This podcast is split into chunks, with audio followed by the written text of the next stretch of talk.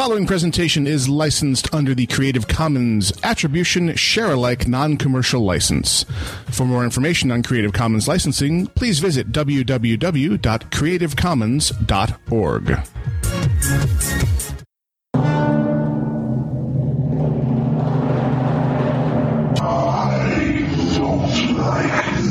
place. Alive! It's alive! It's alive!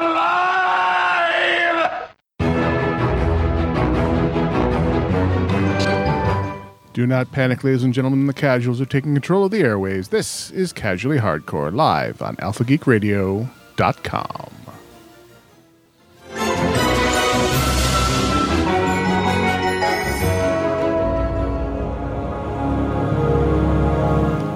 For Thursday, the 28th of April, 2016, this is Casually Hardcore, and I'm Gnomewise.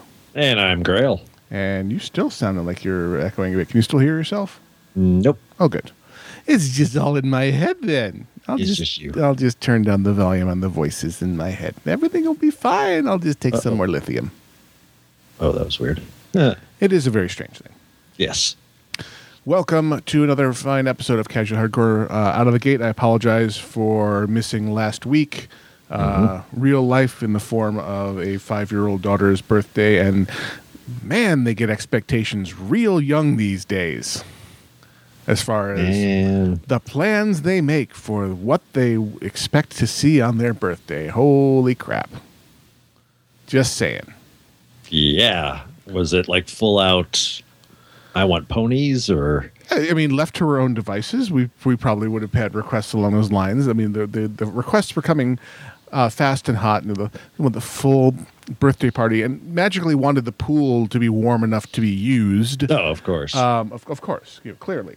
Um, and lots of friends. We, we got it down to reasonable levels of you're going to have a friend over for your fir- your first sleepover, and you will get uh, modest gifts, there you go. realistic, believable gifts.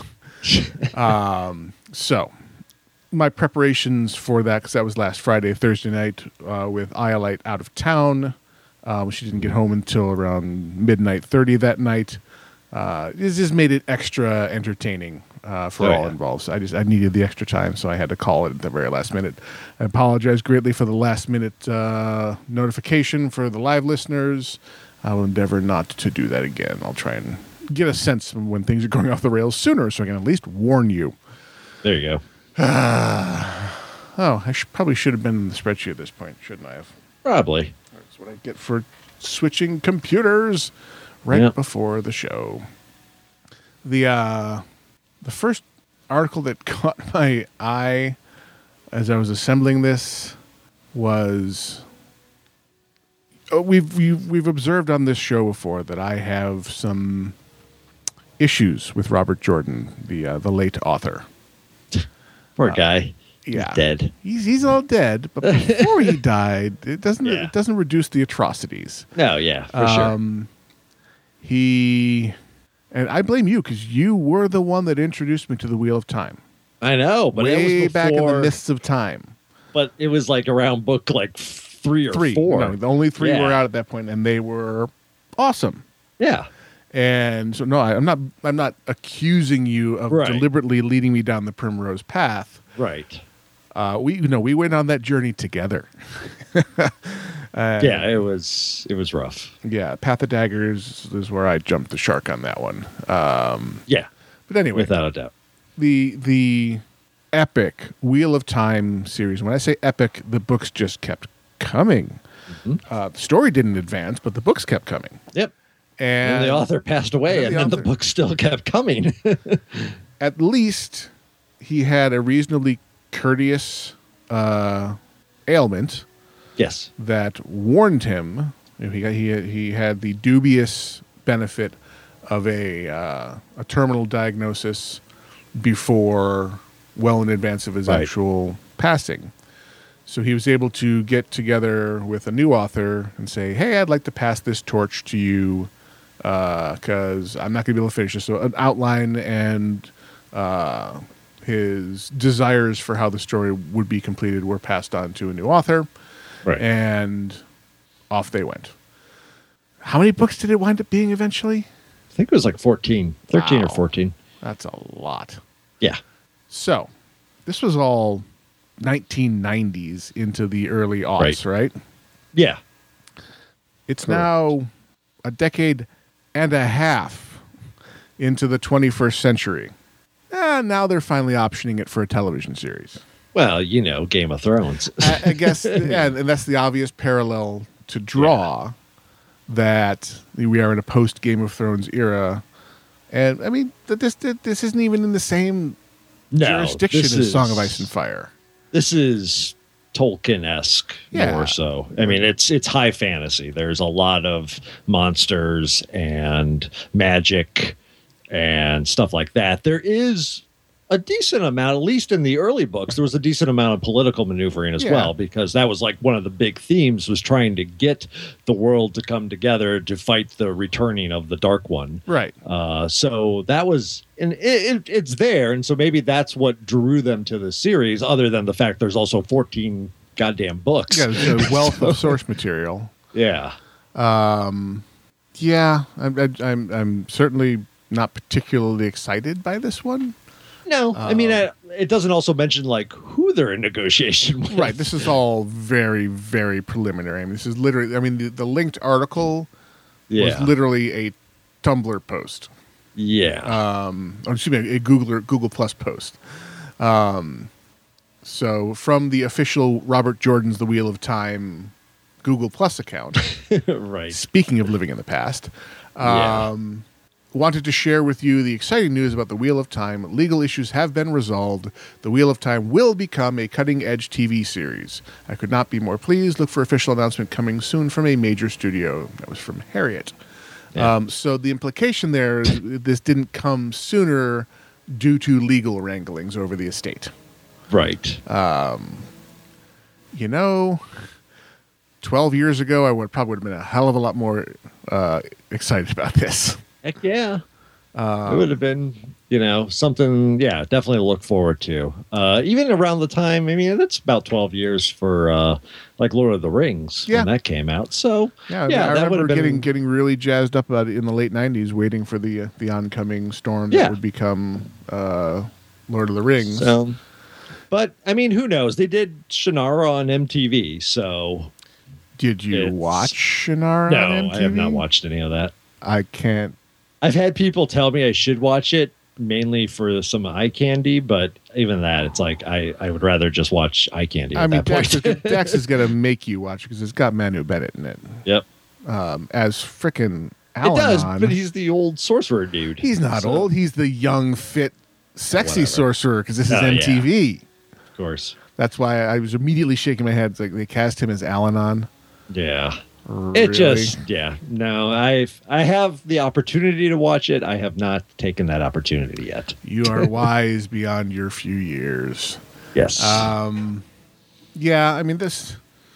We'll we'll see where it goes. I mean, I've I've been brought to the brink of interest before the the Dragon Riders of Pern oh yeah under the guidance of Ronald Moore, no less. yeah made it to within one day of shooting I know before the entire thing went to crap. Blew up so So we'll see. yeah I mean yeah I would say if they could capture the awesomeness of the first six books ignore seven and eight and probably nine and then go back into it or at least correct the story mishaps uh, yeah it could be great but I mean, if we're we're I- living in a world where they're tackling the Dark Tower series, true then I guess this is this is right up there with that kind Yeah. of undertaking. Yeah, I mean this is this is the time because chances are the the current wave of fantasy type uh you know novels being turned into media is gonna eventually start dipping back down. Yes. and we'll probably have a period where it's not happening as much. So yeah. Strike while the iron is I- hot. yeah i wish him well. That's all i can say. All right, so dipping back into the uh, pop culture swirl that is the last two weeks, Mhm. uh, something we've asked for many, many times. Please give us legitimate access to classic solid state game ROMs, so the old cartridge era. yep And there's, I mean, armed only with uh, with Google, you can find gray market emulators and copies of you know bit for bit copies of old game ROMs, Sure. and you can play them on things like MAME emulators. Yeah. Uh, there's a great Raspberry Pi project you can do that gives you a beautiful MAME cabinet in the, in the tiny little you know fifteen dollar Raspberry Pi motherboard. Yep. I have a MAME uh, emulator that has like 10 different systems emulated on it. Yeah. Or not MAME, but I should say a P- Raspberry Pi that has a bunch of emulators running on it and, you know, X number of games. and it all exists in kind of that that hazy and finally we're seeing movement to legitimize this stuff. Um, so authorized sega genesis rom hacks are now available in the steam workshop. So thank you valve once again uh, for pioneering in this case retro gaming um, and I mean, you still have to buy the actual game from, Right. you know, the collections, but they have now opened it up to where you could hack the game Right. and apparently have Streets of Rage 2 with weird Tim Allen sounds because because reasons. obviously that was mi- missing from many people's lives. No, you know, even bug fixes. I mean, that's it's it's a cool option. The, really, the next step then is to get more of the ROMs on there. Yeah, but just the fact that there's it's a yeah. legit above over the table. Great way to encourage people to hey uh, dust off these old classics and do interesting things with them. Yeah. and we won't come chase you down uh, if we ever because we've seen things like the let's play movement.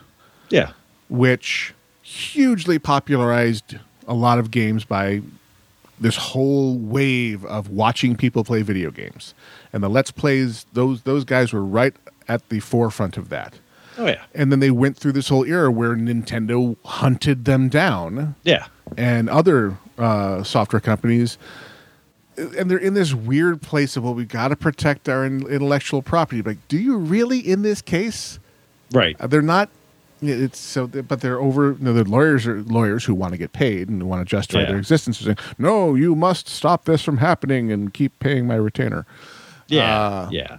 So I'm, I'm It's- glad that yeah. this kind of thing is is making making it easier and make it's less of a risk to to do this classic gaming. So there's a ton of fun eight and sixteen bit era games that I would love to go back and play, but I'm not going to dust off my TurboGrafx 16 because hey, it's gone.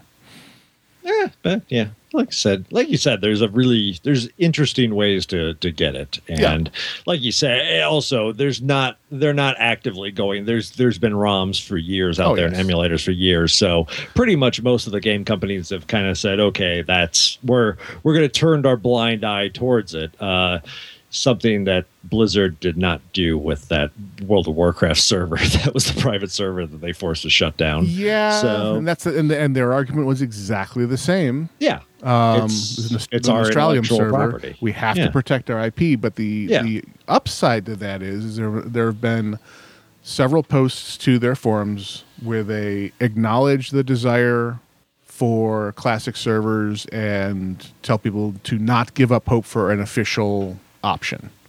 They also, Yeah. they also kvetch in there and say, "Well, but it's so hard." And we yeah that and i mean i i get it I, I get that they would then have to create an infrastructure to run very old code right, or and would they necessarily ever pay for itself? yeah exactly so it's and it's tough to yeah know how to even scale that but at the same time you wish like why you know it'd be nice if they could come up with an option to license out private servers or something along those lines Right. especially considering that the game is what 15 14 years old now at this point Yep. Well, I mean, but it's an interesting thing where you say scale. It wouldn't really need to. It's something. Literally, the whole point of this is it's the original version of the game up to patch 1.12 is usually where people go, Right. and the so they could install that and then never have to patch it again. Right. In theory, the the the things they have to do though is number one, since the hardware and stuff has changed since Firebrand Right. 1.2, do they have to write new code to basically make it run? And would they go back and say, well, we'll make it original, but we've learned things even on the back end how to do maintenance better. Right, So we're going to put that in, and how much you know, gauging how popular it would be. Right. How many of these servers do we even need?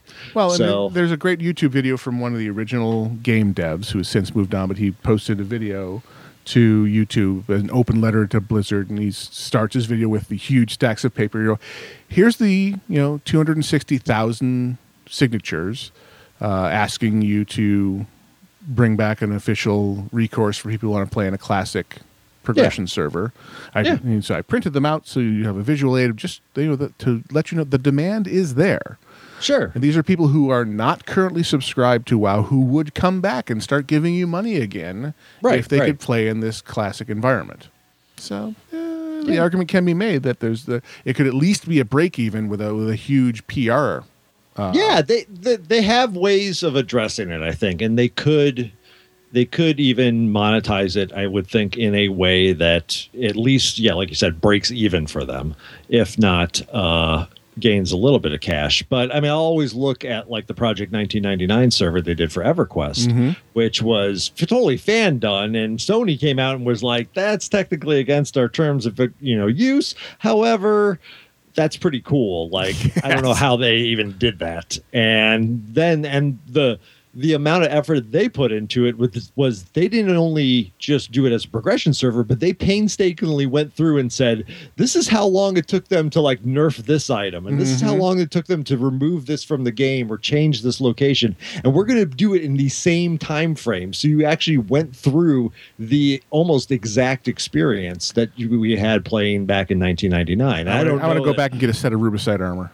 Right. And so I don't know if WoW would be willing, Blizzard would be willing to do that level of detail where That's not really what people are asking to. They really they really just want a static snapshot of the servers right before uh, Maybe. Outland. I think a lot of people want to see, yeah, they want to do classic WoW, but I I would imagine most of those people that want to do classic WoW would at the very least want Burning Legion in there as well, or whatever it was called. Yeah, the second, the first expansion, and then you know there's a, Burning a, subset of that that seemed to push for uh, uh, Wrath as well.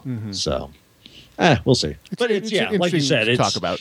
Sega's doing one definitely one take on it of making it easier. Blizzard's you know pulling back on it, but there there should be a sweet spot out there. and it's it's illustrating that there's more than one way to have an audience Right. because the old model was always give them something new give them something new give them something new give them Oh, yeah. something new and we're in this new era of mature gaming um, where there's a nostalgia for the classic witness the roms people wanted to play really really early primitive games that were totally repetitive and extremely primitive and still entertaining as hell. Um, in the same way where you know the devs look at they they look back at the old version of their MMO and say, "Oh God, things were terrible back then. We've gotten so much better." And the players are like, "Yeah, but we loved it." Right. Right. It was what we wanted. You know. Right. Yeah. And there's there's things. You know, even even in EverQuest, there's things that you just can never recapture because of it was just so new. Yeah, you can't have that first time again. But I think that's you know what uh, I think that's a big draw as well is to get back into that feeling of this was I remember feeling so awesome when I was exploring this area in WoW or EverQuest I remember, or whatever. I remember racing you to sixty in Plague Yeah. Because we, Yeah. we didn't know how to instance. Yeah, I have no desire to ever do that again. No, no, no, no, no, no. that was a one-time deal. If I ever played WoW, it would be like, oh no. Oh Or- hell no! Give me every leveling bonus. Possible. Yeah. No, I mean, I, I think there's arguments to that the talents and stuff you could make uh, different, but uh, yeah, it's but uh, you know, uh, a server for everybody. Yeah. I think it, it couldn't hurt. So, Grail, Yes. Cast your mind back to a more innocent time. Uh, And there was the concept of, that was whispered, of, oh, he, he got a social disease. When that was the, the polite and um, euphemistic way to refer to uh, getting uh, venereal disease. Yeah. Well, I guess we need to coin a new term, uh, which would be, I guess, social media disease. Yep.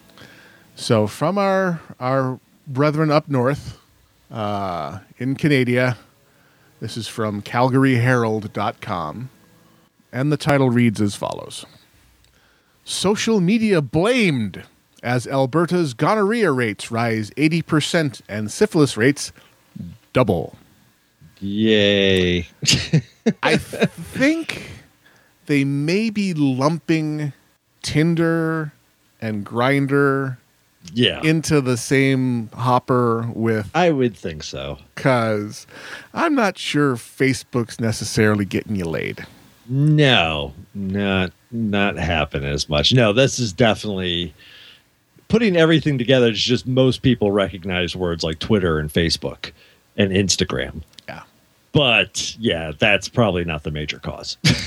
yeah, their their quote here indicates, I think, a fundamental. Uh, I am certain that they're right that, that the ability to communicate for for purposes of hooking up using the internet as that connection tool probably definitely uh, contributing to this. But the quote here. The use of social media to make an anonymous connection very quickly, we believe, is driving this particular outbreak, said Dr. Karen Grimsrud, the province's new chief medical officer of health.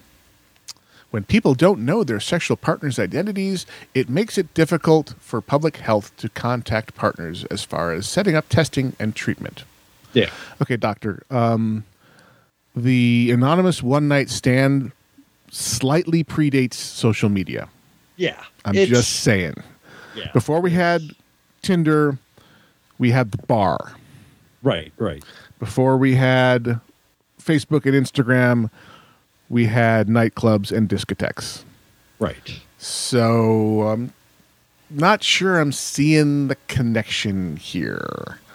Um, but doc- what the doctor is good at is a clickbaity hi- headline. Sure. So you're you're generating traffic for the Calgary Herald like nobody's business. Good Yeah. on you, doctor. Yeah. I'm uh I'm probably gonna catch something just by clicking on this. well, it's it is the sex germs website right on. because that's not a creepy name at all. Nope. Yeah, uh, it's basically the, the public health department there is trying to leverage and, and collect anonymous data through their websites. Like you, you understand, people lie a lot on the internet. Um, just, Right. I'm just saying. Um, but I couldn't see that clickbait title and, and not at least comment. Not check it out. It did its job. It, uh. At least it didn't say it say something like, "And number three will shock you," because I won't open any of those links. But this one, this one was treading that fine line of, "Go on." right. There's not a lot of substance here, but it makes for a funny, uh, funny item on the list. Ah, sticking with Canada. And I think the, the Canadians have a ton of free time on their hands here to go out and have these anonymous sexual hookups and spread the gonorrhea. Because Netflix brought hockey the hammer down. About over. So hockey season's almost over. So Ah, see, they're, they're, the God, the floodgates it. are going to open. Oh, God. Yep. Head for the border, people. Run. Well, Yeah. save yourselves. Um, so this is from CBC News Business. This article says this is an analysis piece. After Netflix crackdown on border hopping, Canadians ready to return to piracy. Great job, Netflix. You, you've you've you've single-handedly increased piracy by shutting down VPN access. Yeah. This is I don't know I'm- why. I mean, I'm not sure why there's such a discrepancy between content. because licensing. Um, yeah, and it's could- a they- shame that that's and that's what it all comes down to. And I'm, I'm Right. seeing this painful transition that the movie industry is going through, Right. and it really mirrors the music industry in the '90s, where Yeah. they fought and fought and fought and fought against the digital revolution, and we all know how that turned out. They all wound up on iTunes for 99 cents a piece because that's what people are willing to pay. And you do, we were just, and people want to buy individual songs, not be forced to buy an album that sucks for one good song. And they wanted to have total portability and no digital rights management on their files.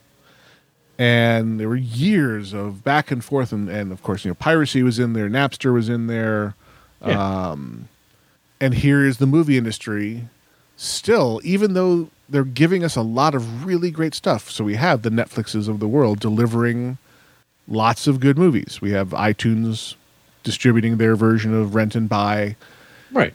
but because of the arcane, weird legal backroom wranglings, they can't just give Netflix, okay, you can have this movie to distribute from March to October this year. They have to have no, well, it's a separate agreement for region two, different one for region four. Right. We're not going to give it to you in region five.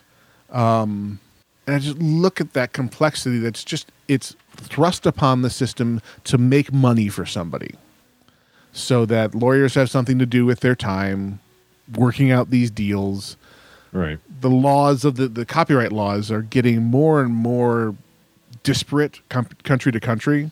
Um, so the rules they have to play by are totally different, which adds to this fracturing of what's available where. Um, and you know, I, I hear our Canadian friends complaining loudly because most of the time we get a, a, a richer distribution of titles on Netflix than we do, though notably they got uh, Force Awakens way before we did. Yeah. But there was this series of methods you could use to work around the basic idea being either a proxy or a VPN, virtual private network connection that would allow your traffic to start out of the country and emerge from a router here in the United States. So the traffic appeared to be coming from the US. right. And so the Netflix server would say, okay, I see your IP address on my list of American IPs. Here's the American catalog. Have a nice day. And that's worked for quite some time now. Yeah. And they patched their software to detect most of these techniques and brought the hammer down. Yeah. And I'm nat- sure the they, natural you know, reaction. well, like you said, they were probably under pressure from yeah. the licensees. To, I don't think to, this is Netflix behind this at all. No, I think they're doing what they need to do to avoid legal action from their their licensed uh, products. And uh, like anything, it'll just you know they've cracked down, and within a week, I guarantee anybody that was using a method to get to U.S. or an international site to stream Netflix will have a method to do that if they still want to. Uh, obviously, if they choose to go a more uh, yo ho ho route, then uh, there's plenty of options for that too. So, and Netflix's response is kind of like, eh, we got 81.5 million people that subscribe to our service. If we lose a few in Canada, oh well. Yeah, well, they, over the last year, they opened up like 160 additional countries. Yeah. So, this to me is just one of those things where it's like you, it's really the licensees that need to Get their act uh, get their act together. Netflix is a force, and anybody with a half, uh, you know, half desire to get content can get it either legally or illegally, uh, very easily. Yeah, and it's weird because it works about both ways. The last time I was up in Canada, when I travel for any length of time, I usually take a Roku with me and fired it up, and it gave me the Canadian Netflix catalog. And there was a lot of stuff there that I wished I had at home. Oh yeah, They so had the, the. Dark Knight Returns uh, animated films long before they were available here. Um, A really good selection of, of DC titles that were just not out, you know, for free streaming or for pay one price streaming. Here, so I'm like, eh, it's not necessary. I guess depending on your tastes, Yeah, the catalog, the grass is always greener, I guess. sure, sure. But the uh, BitTorrent uh, traffic uh, was observed to you know, measurably spike after Yeah. after they started blocking proxies on Netflix. Like, well, you Sure, take it's away the legit backup version. purposes. Ugh. To to quote, uh, you know, Ian Malcolm, life uh, finds a way, right. and we we will we will be entertained by hook or by crook. Mm-hmm. Oh, so I love nerds. um, I just I just do because we're a resourceful bunch, Yeah. and we also frequently find ourselves with time on our hands. Oh yeah. Uh, so this article from the Guardian is titled "A Song of Ice and Data." Students create death prediction software for Game of Thrones.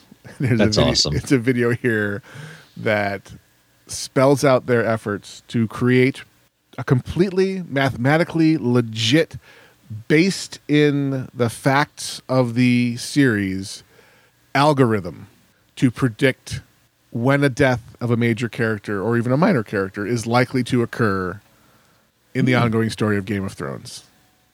And I love the fact that it's completely above board, legit, a real thing. It's they, Yeah. they didn't just make a cutesy program that that you know spat out numbers.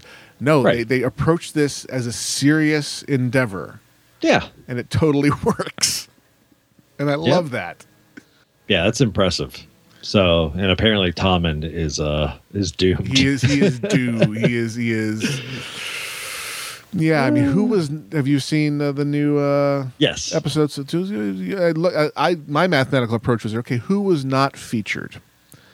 Because they basically they, they went to great pains without getting spoilery. They went to great pains to touch on all of the major story threads Right. and even some not so majorish ones. I don't know, They didn't really particularly need to see Dorne, no. But it was entertaining in a in a gory, Yeah. gory kind of a way. Yep.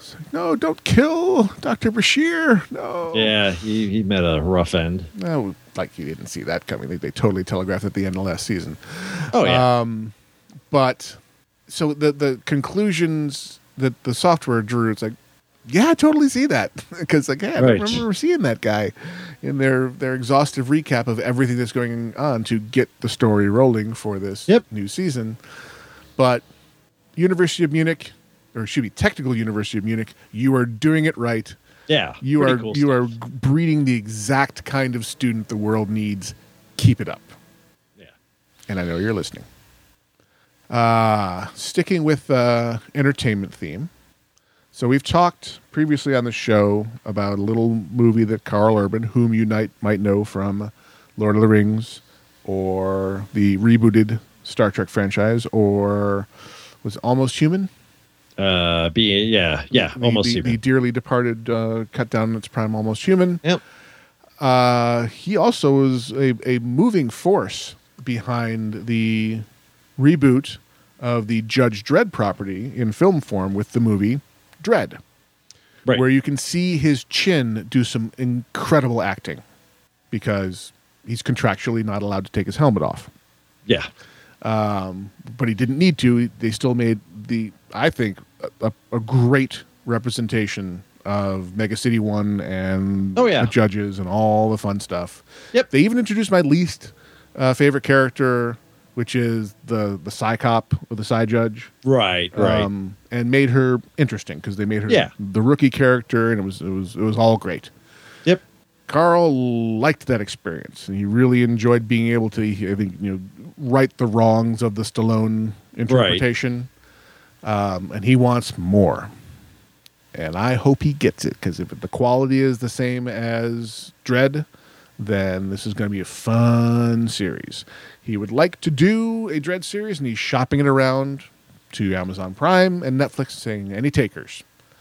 Uh, this is from comicbook.com.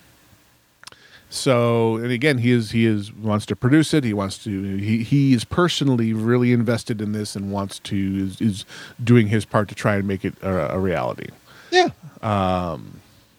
So he's doing they they cite some tweets he's done. Dredd two, I do it. Netflix or Amazon. There's a gold mine of awesome Mega City One story. Yet you think there's a s- just a small back catalog of Judge Dredd. Yeah. Um. And what was the spin-off series from that? Oh, in the comics? No, I'm thinking of Hellboy. I'm thinking of BPRD. Sorry. Oh, okay. Um, yeah. I'm, I I'm- I'm- uh, I don't know. I'm conflating my. They had the whole Judge Death right. thing, Yeah. alternate universe, scary things. Um, This Yeah, needs to no, happen. it'd be cool. I, I um, hope this happens. Yeah, I think uh I think Netflix would uh be a good fit for it. Especially if they if they treat it like they treated the Marvel properties, Right. and you know just just let the violence be the violence. And I think in a post Deadpool world, where you know the old It's more ultra violence, acceptable. It's, yeah. they're- they're Well, I mean, not acceptable, but they know there's an audience the for mo- it. They already had the movie on there, so I mean, that's where I watched Judge Dredd because I was like, oh, okay, it's Karl Urban. I like him as an actor. Let me see if this thing is worth you know worth any time. And it ended up was like, wow, that was actually pretty good. Yeah, and they managed to take basically which was a what was a bottle show. It, Yeah. ninety nine percent of it takes place in one mega One location. Yeah. Um, and so you know, it was done on a budget and it Yep. still was entirely entertaining and more Yeah. importantly respectful of the source material Yeah.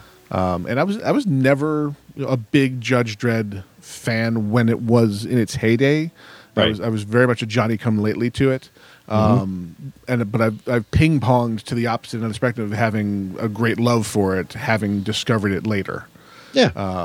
it's it's it's it scratches a very particular weird itch, which I think is why it's successful. Um, Yeah.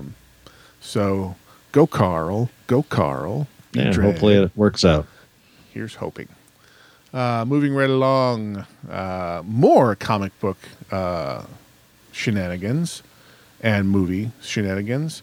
So, I guess Robert Downey Jr. is just never getting out of the armor. No.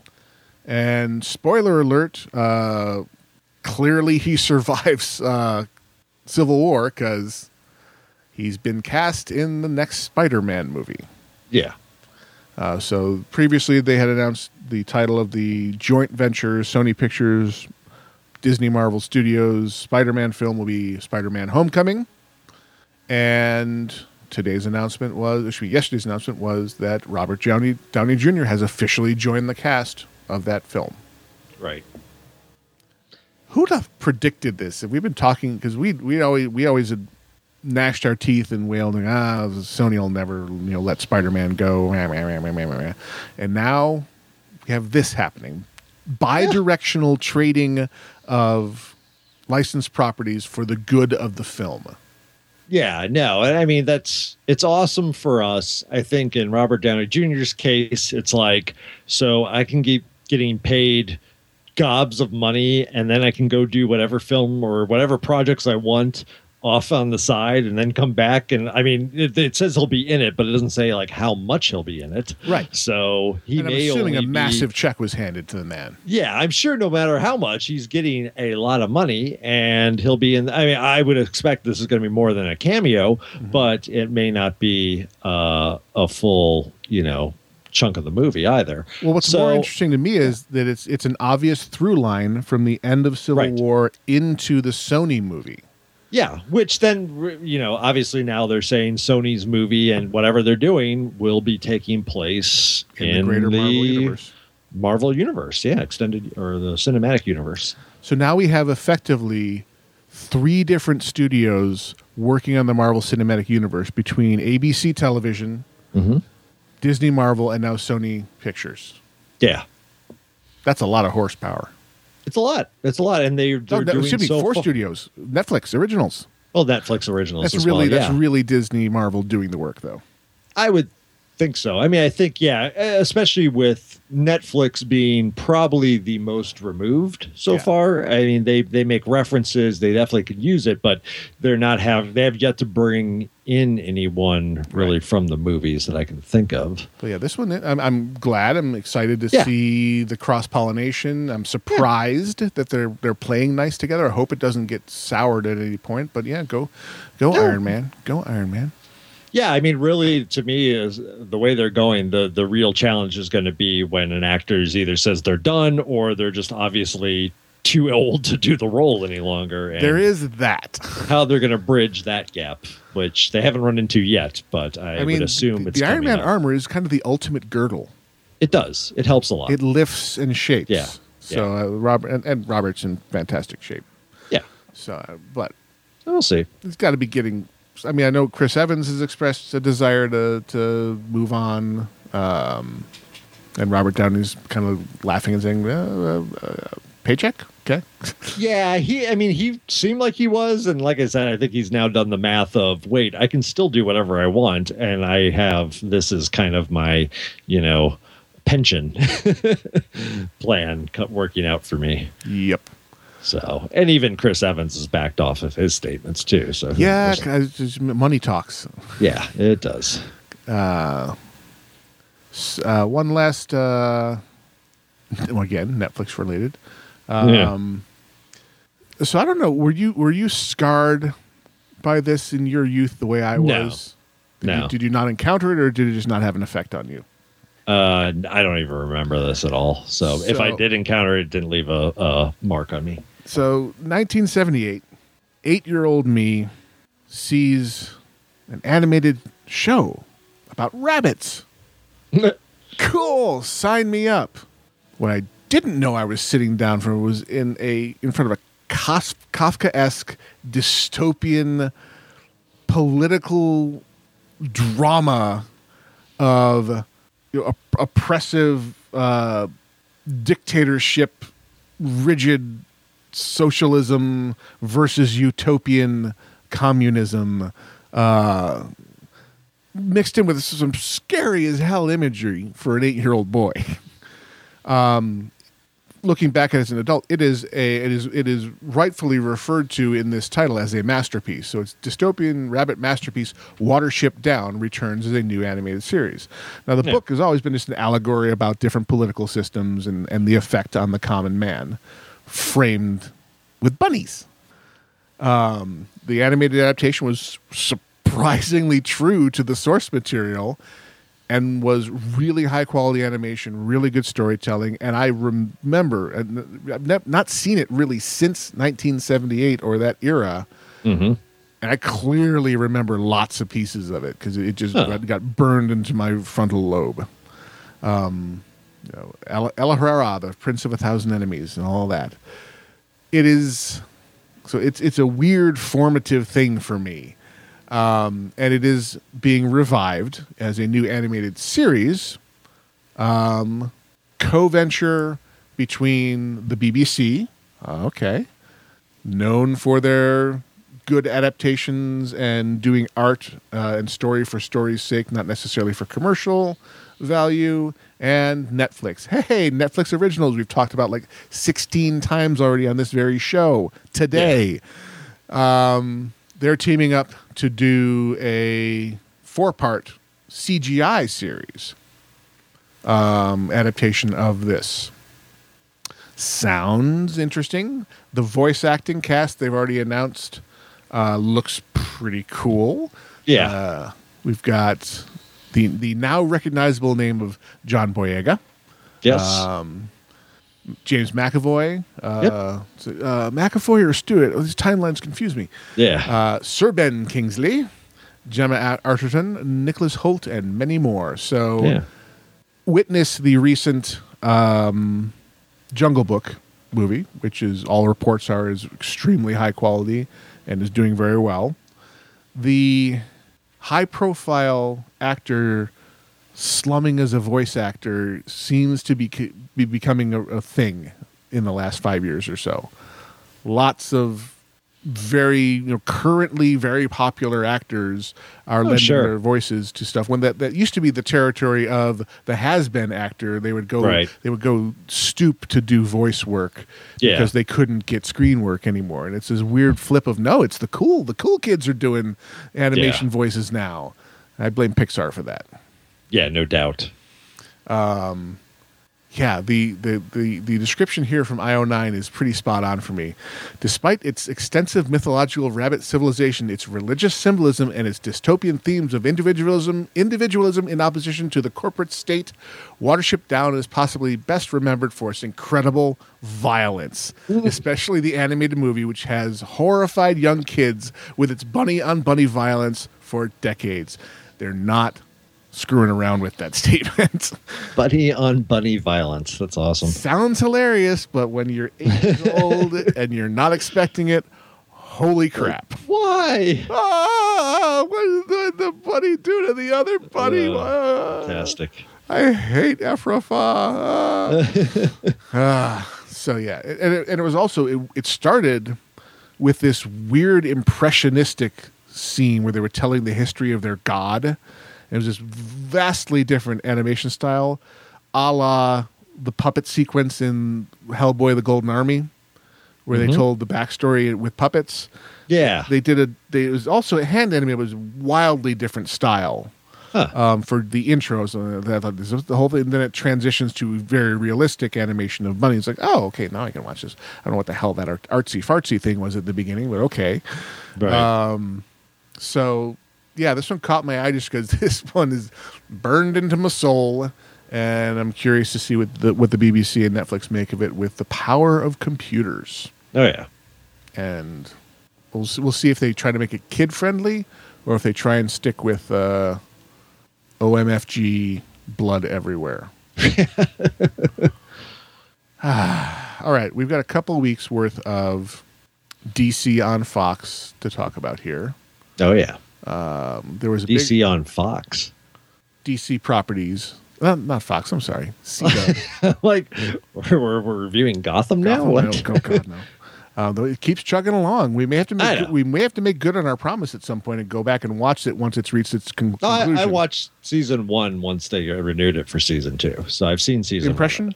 Um, it was uneven. There was some good acting in it, and then there was some really stupid storylines, and then there was some cool scenes, and then there was some like really like kind of like painful to watch scenes. So Well, let's was- stick with that theme of uneven and really Yeah. freaking stupid. Oh, And let's I- talk let- about. Let me tell you, I can't wait to talk about these shows. okay, so Arrow. Yeah. So I don't know why, when they were sitting down to plan out the scripts for the season, they thought, who is a good villain to bring back? Who did people really think was like awesome? First, we'll hit him with Cupid, Yeah, we're gonna hit him with Cupid, and while they're reeling from that, then we're gonna bring back Killer B from Flash. from Flash because She was so great there. she was awesome over there. this was again just really Why? a dumb episode. Why? Yeah, just that. And the biggest problem I have right now with with the whole Arrow situation is the, and I think we mentioned this before, just the the the tension that they've built between him and Felicity because they broke up over some really stupid reasons. Yeah. and it just kind of has colored the show annoyingly.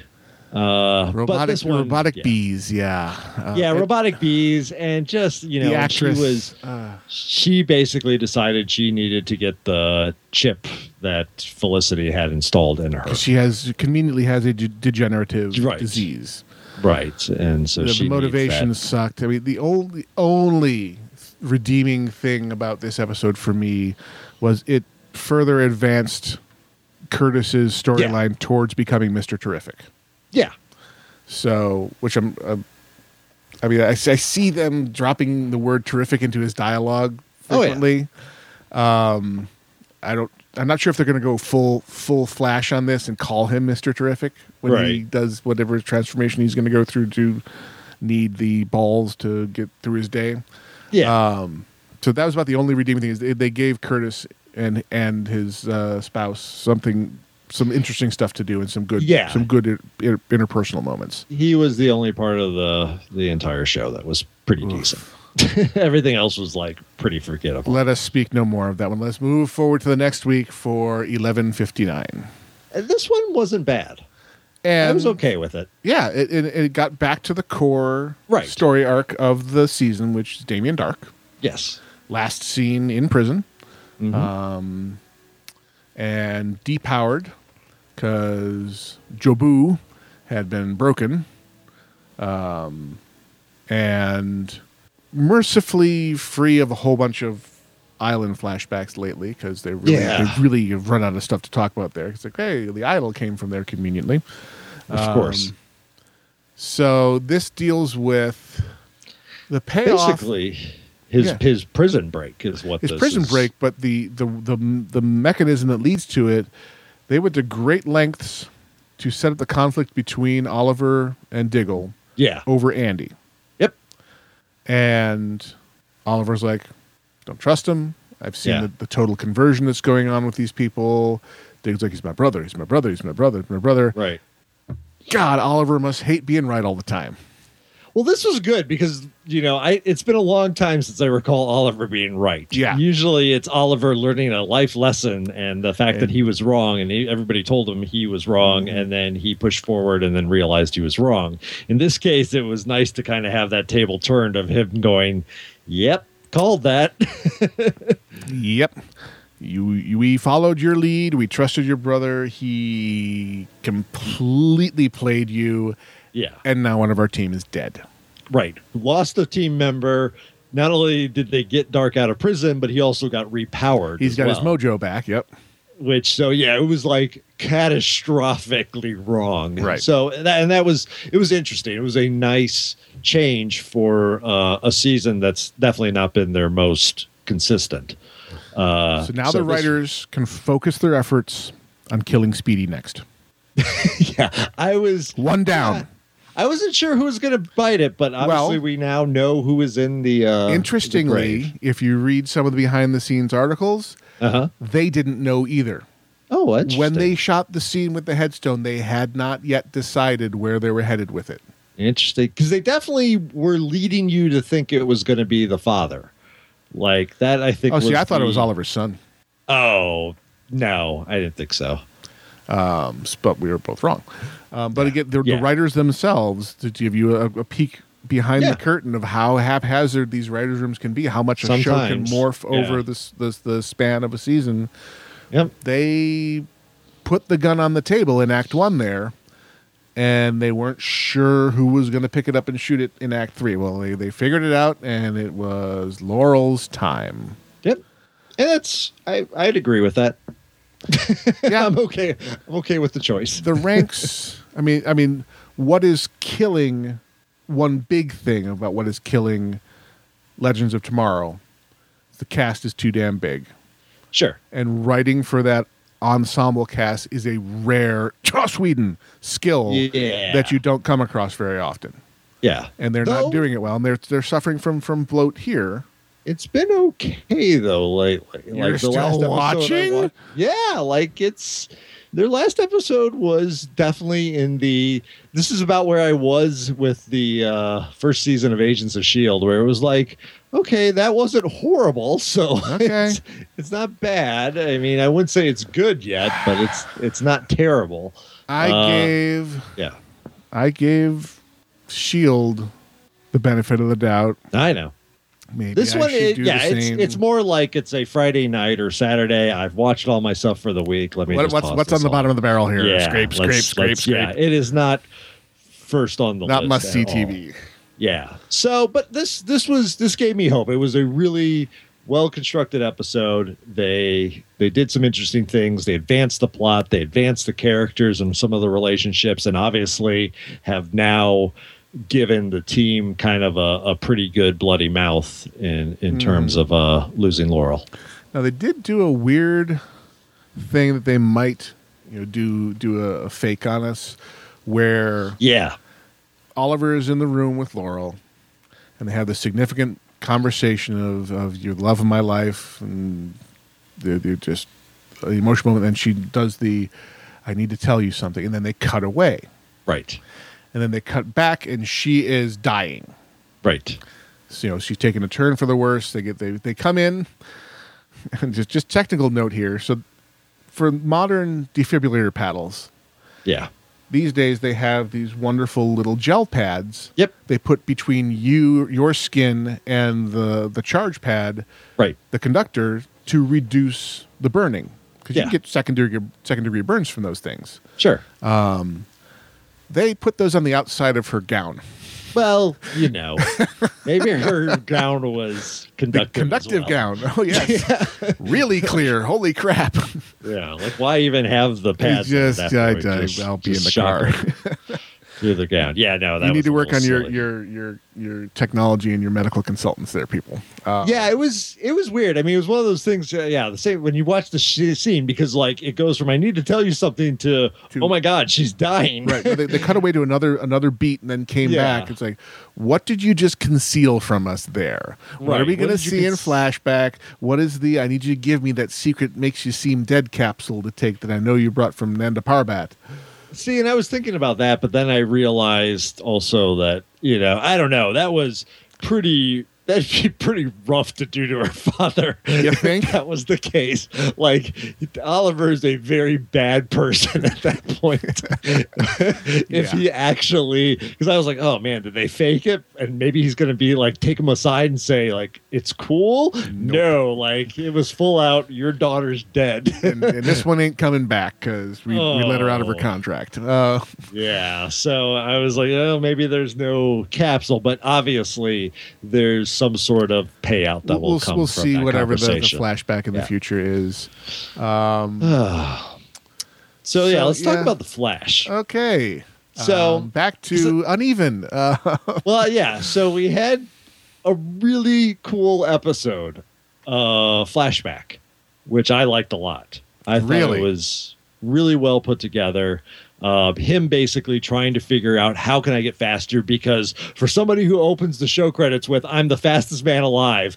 He has yet to prove that because everywhere we look, anybody that can run fast runs faster than him. yeah. So he finally realizes I need to get some some expert help. See, we're gonna have to, to agree to disagree on this. Okay. The I'm just gonna time travel. Yeah.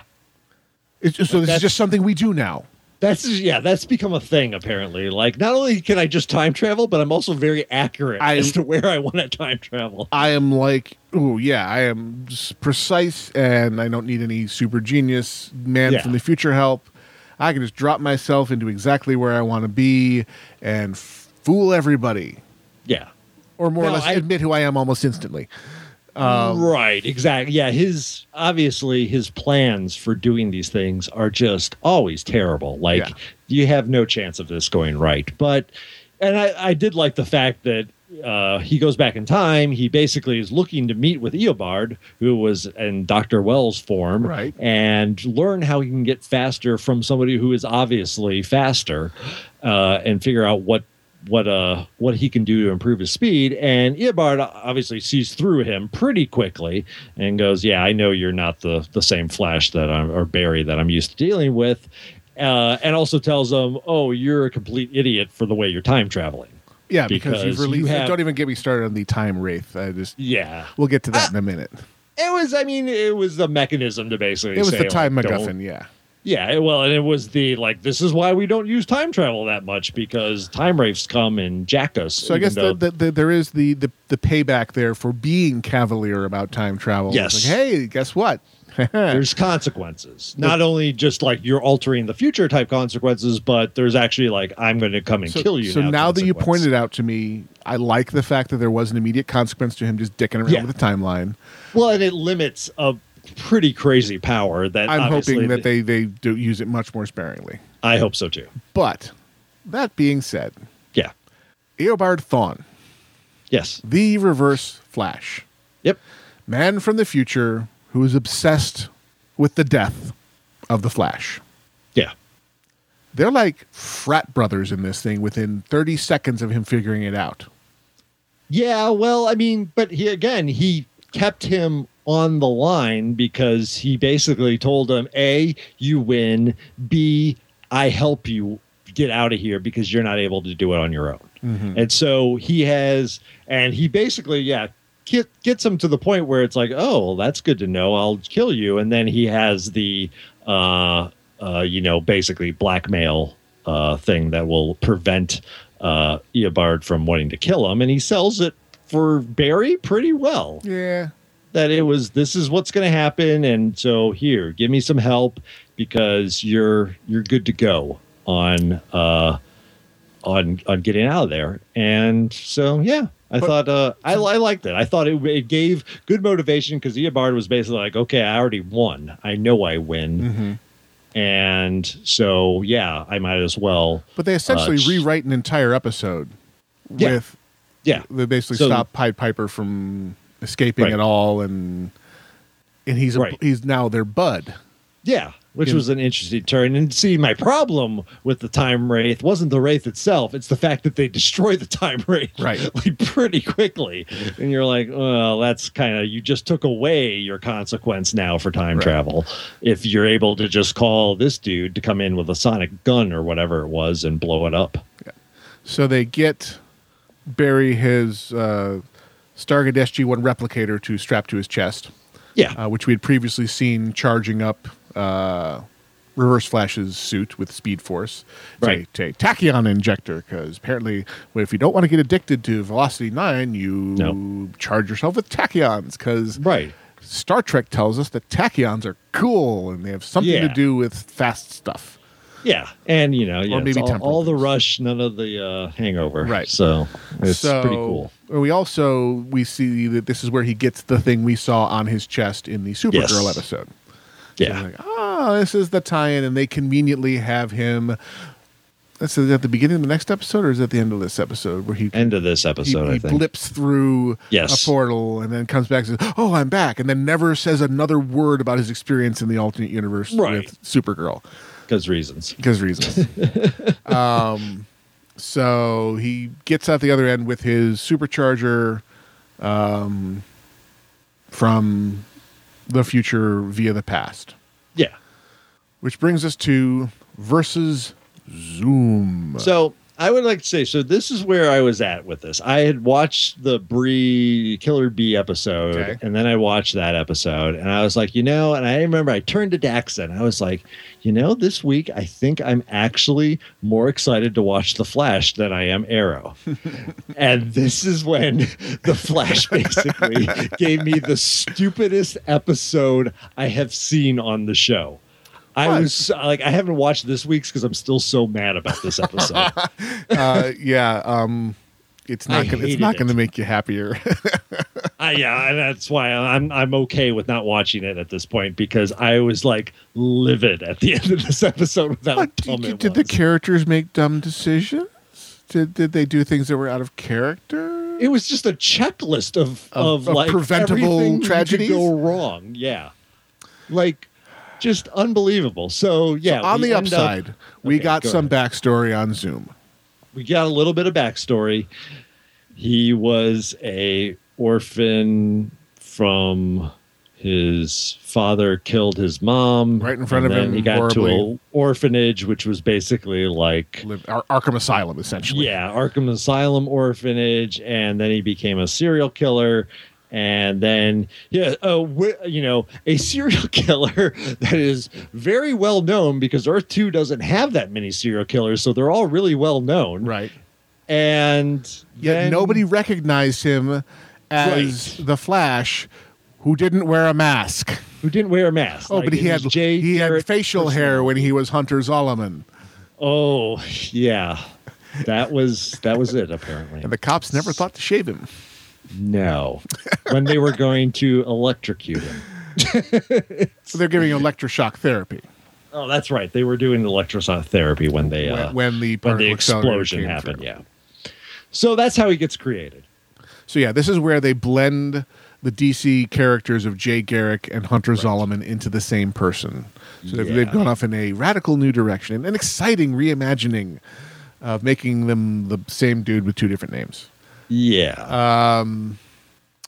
Then we get to the Cisco stupidity. Go on. which was so their their whole thing is we got to go back to Earth two. We got to stop Zoom. And No, we closed the portals. Dr. Wells is like, that's a really stupid idea. I'm not We going should to help you. Yeah, this is really dumb. I'm loving Dr. Wells, by the way. yeah, he's He is the uniform voice of curmudgeonly reason throughout this season. yeah. Like this is dumb. Don't do it. And like all Joe goes is like, well, haha, Barry set his mind to it, so We're going oh, well, to do it. I guess we're gonna go open the portal. And so it's and like, well, how we do they open the portal? And so then suddenly it's like, well, wait a second. Reverb could do cool things like this. He was bringing in energies from dimensions. He can open portals. So Cisco, you must have the same power. And Cisco's like, "Oh, that's cool. I can't do it though. I'm focusing really hard. It's just not happening." And they're like, "We'll put on these glasses." Oh, well, yeah. Now it's like super I've rejiggered easy. them to the vibrational frequency of your Yeah. reality, I can now open them like whippity doo. but I'm not going to do it. But then I'm going to close it, and then I'm going to have some of the absolute worst writing come out of my mouth. What do you think in a nerd friendly show, okay, geek centric audience, that having a speech where a character has a heartfelt decision to make, and their go-to reference is Anakin Skywalker and midichlorians. Midichlorians. I threw the remote at the TV. Yeah. It was like I'm like, who so you're trying to be cool geek, but you put midichlorians in there. wow. Wrong. Wrong. And just and then it goes into his whole like I, I'm worrying this is my like my Anakin moment. Yep. And you're like, oh. Oh, that was such bad. Voldemort writing. was right there, okay? Voldemort and Harry were right there, and you went with Vader and Anakin. Yeah, anything, anything would have been better than that. It was just, just terrible writing. And so, of course, Barry's like, "Oh no, you got friends. It's cool." And he's like, "Oh, We're okay, here yeah, to help you. that makes sense. Let me open this breach now, which I've never done before, but I'll open it instantly." And, somehow, oh, and the way, somehow they know. They just Yeah. know that Zoom smells these things, and they just happen to understand perfectly that he was going to immediately come through the portal, which of course Yeah. he does. right. He's like, "Hi, I'm here." How could they have that knowledge? No, They used to have So- 52 of these things open, and he didn't come charging through every single one of them when they opened. No. But the minute they opened one, they they just magically knew that Zoom would detect it, and magically knew that Zoom would come charging through, which Yeah. he totally did. Yeah. And as soon as he comes through, so now Barry with his tachyon enhancement is like, "Oh, okay, well, let's let's do this." And I'm going to Yep. run really fast and I'm look at this. I'm a little bit like a hair's breadth faster than you mm-hmm. and able to get you to follow me all the way back to the lab where they have the elaborate trap of cardboard cutouts of his parents Yeah. that they had how did they get cardboard cutouts of his Of parents? the people who existed only on Earth too, I don't know. Though I guess we technically have, we do have a doppelganger Hunter Zolomon here, which we've seen before. so maybe they found his I guess the, the internet, the internet, Facebook, the internet. Facebook. Yeah, it's just Never mind that they were that they were dressed in clothing that was clearly the style of Earth two. Earth two. Yeah, It Yeah, made no sense. tish yeah. So basically, that causes you know him to have a mental fart and stop running. And Barry hits him a couple times, and then locks a leg clamp on and then him staples him to the floor. Yeah, and staples him. And basically, it's like, haha, you've been inhibited. And then he monologues he to him. totally monologues. Barry, shut up! Why are you not darting him? like I could not believe it. was He's like, so huh, bad. you know, I'm so much faster and blah blah blah. And then Zoom does the one thing he's already shown he can do, which is he vibrates through the stupid clamp And runs away. And just runs off. And it's like, oh, Now, Wow. now we've set him loose in our world. yeah, like oops. And then they do the, they, they and they did the one sensible prep thing, which was get all their family members yeah, and all the people that Zoom knew to use as leverage and put them in the time vault, right. where reasonably they could assume that, that Zoom could not get to them. Right. Except for one guy. We're getting the newest family member, Yeah. Kid Flash. I mean Wally West. Wally West, yeah, he gets snagged and taken back to Earth too. Right. How did he get back to Earth too? Well, the portal's still open. No, it wasn't. It closed. No, I don't think it did. I'm pretty sure it did. No, that I we didn't see because they charged through it and Barry ran off immediately and we didn't cut Yeah, back and then to it. Cisco let it go. Like he was the one holding the stupid thing open. So unless Cisco just decided, you know, I, I we don't have open. enough portals to Earth two on this world, I'm just going to leave this one active because Zoom would never try to escape. it's like. So either he closed it and he magically got back to Earth 2, or he left it open and Cisco should die like Laurel. yeah. Either either option He should die of shame at this point. like that was ridiculous. So yeah, and he's like back the, on Earth the- too. the plot holes in this episode were staggering. and then Cisco now because you know if I can open a portal, I can now have a mind meld with Zoom Across dimensions, across dimensions.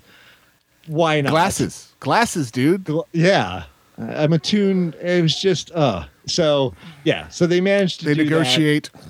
and then so he comes back and basically yeah they negotiate barry says okay i'll give you my power and he sucks the power out of him and then surprise surprise zoom is like well now i'm going to kill you because i'm like super powerful and Oh, no, you're you, not you, you skipped a, you skipped another great story moment. Which was that? when he told them how, oh yeah, that guy I killed, that was um, a time Oh, double yeah. from a defunct timeline that I talked into coming here to be murdered for you. Right. That's right. Fucking what? Yeah, it made no sense. it's like the worst, the worst techno babble from Star Trek, lowered down to a second grade level. I mean, do they think we're not listening to the words and paying attention to what they mean? I know. Hand So- wave, hand wave. We needed there to be a reason why somebody would let themselves be murdered and looked exactly like Jay. Yeah. Whatever. Okay. was, now uh, fast forward to okay, we'll just get we'll just suck all the speed out of Barry on the treadmill, and Yeah. immediately Jay, the, the effect, the special effects team was on their game. Uh, the, they did a great job with the speed injection and the kind of effect it had on Zoom, and then Caitlin delivers her heartfelt speech. Right. If there was ever anything in them that ever loved me, let him go. At which point Zoom was like, target acquired. Yeah. I'm gonna get me a little some some. Yeah. And he's gone with Caitlin in a Oh, blur of yeah. blue lightning. In her normal damsel in distress role, which is Oh. awesome. It was, yeah, that was like, just talk about getting me to like a height of like, okay, I think I'm starting to really like the show, to just crushing it back down with Yeah. that episode. was unbelievable. Like, and really, honestly, at this point, now three years into this show, obviously, or this is the second This year for Flash, season, yep. fourth year for Arrow, and the best superhero show on television right now is Agents of Shield, by far. Yeah. It's and really and we have Grant Ward to thank for it. yeah, no actor. doubt, he's been the main catalyst for it. Oh, And, if but you- overall, they've done a great job of keeping a coherent storyline going. They got some weird shit going on over there, and it is Oh, yeah. all internally consistent and totally makes sense. Right, right. And they have not felt the need, at least this season, to really have like you know villain of the week type stuff. They, a, they have a bigger story to tell. They've kind of hit their stride. bigger story. Yeah, so it's been great. Uh, these shows, yeah, they need to. DC needs to Take kind of page re up that its book. game again and say, okay, we were doing really well, and now we've gotten a little too CW corny. Let's let's pull it back some. Little too monster of the week. I mean, and, and Yeah. really, the monster of the week thing, they've even made decent use of on Shield because we had Absorbing Man Creel come back Sure. for a part in, and it was a great, useful story point. Yeah, Um, no, I mean, Agents of Shield did use Monster of the Week in its first season a lot, and even into the second It season. it, some. was, it was lame in the way that Monster of the Week is. Yeah. But this season, they've really not needed to do that. I mean, their monster of the week has been dealing with Hydra or dealing with uh, an Inhumans. Yeah. uh, you know, and they, they, they can always deal off the top of the deck of here's a new Inhuman to show you. Sure, sure. And we need to incorporate, but they've done a good job me. then of taking that new Inhuman and either making them part of the team or making them part of Hydra or whatever, Yep. and going forward from there. So yeah, um, bit of a roller coaster ride in the old DC, DC television universe there. Yeah. Oof. Oof. Oof is right. And it's it's weird because in there there are some good performances. The guy they've got playing Hunter Zolomon generally does a pretty good job, even when he's being stupid menacing. Yeah. Uh, yeah, when, when they would- when they yeah. get the mask off him, he, he does a, a decent job of being the kind of glazed-eyed sociopath. Right. Of I, I'm I'm- I'm just not getting. I don't understand why you have a problem with this kind of a moment. Uh, there's something that I want. Yeah. you're, you're stopping me from having it. right. Why is there a problem here? Just, would you Yeah, please just what don't give me get? what I want? Yeah, yeah. it Um, was no, it was good. I think they uh I think there there's good acting happening. Yeah, the guy who The plays Doctor Wells doing a great job. Oh yeah, he's been great. The the the storyline with him and his daughter not Yeah, terrible. Uh, no, that one's a little yeah, and I like it's, his daughter It's too, human. It's humanizing the doctor a bit. Yeah. But and I like the guy they got playing uh, Wally. I think he's been a Yeah. good addition. And you know, I, I've always liked Joe, and Joe's you know, awesome. Iris, Iris is is, has has had less to do and has therefore been less annoying. Yeah. Oh, the whole thing of Iris dating her creepy boss though is also like what? Whilst canceling dates with him and having moments of realizing that she's kind of has a thing for Barry, so they're advancing Yeah. that storyline without Barry being the torch carrying, Right. mooning over her. He's Yeah. moved on. Yeah. He, he has definitely he's put a cap on that, saying I'm not. I've, he's, he's done. This ain't the- happening. Yeah. Yeah, and I'm not going to ruin my friendship Yep. with, you know, if, effectively, you know, my stepsister, um, by being a jerk about this. So Right, uh, right. We'll, we'll just move on. And then, then Yeah. she's quietly realizing. I may have made a terrible error. Yeah. Um, so we'll see where they take that. Um, So Cool. All right. You have been listening to us kvetching about DC television. Um, no, you've been listening to Casually Hardcore live at alphageekradio.com. You can find us in all the places, on all the things.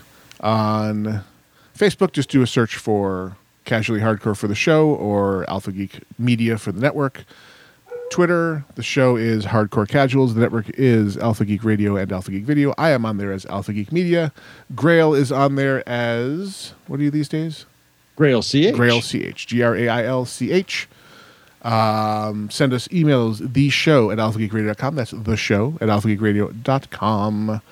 You can find our subreddit, alphageekradio.reddit.com or reddit.com slash r slash alphageekradio.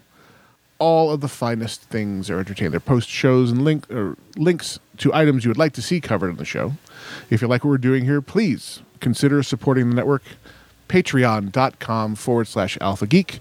You can subscribe to the network, send us 50 cents a month, buck a month, whatever you want. Help us keep the lights on, help everybody keep streaming. Check out all the fine shows on the network. Uh, we've got 53 live shows streaming now, and three more coming on board in the next week. Check them all out. Yeah, we've got lots of fun, fun stuff going on there. Um, stop by and see us sometime. Don't you know? If you want to know all the various ways you can consume live streams and the 24 7 uh, video and audio streams, go to tunein.alphageekmedia.com and you'll see the ever growing list of supported devices there, uh, including apparently the people were testing out the Amazon Echo. And apparently, we totally work on that now. So you can Cool. say, Alexa, which th- this is why I don't own an Amazon Echo Yeah. because the keyword, the default keyword, is the name of someone in my household already. Yeah. That that could get into. well. I'm assuming that's reprogrammable. Uh, I'm curious to see the, the little. They have the little puck version you can get now. That's uh, about half the cost. Um, it's basically the same same functionality of the Echo without the high quality speaker. It has just a basic speaker in it, and you can plug it into your stereo system. We'll see. Again, Yeah. that requires like disposable income and cash that doesn't go directly towards everything my kids want to do. But I digress. I'm not bitter, really. Thank you for joining us. We'll be back next week, same bat time, same bat channel. I have been Gnome Wise, And I've been Grail. and we are out of here.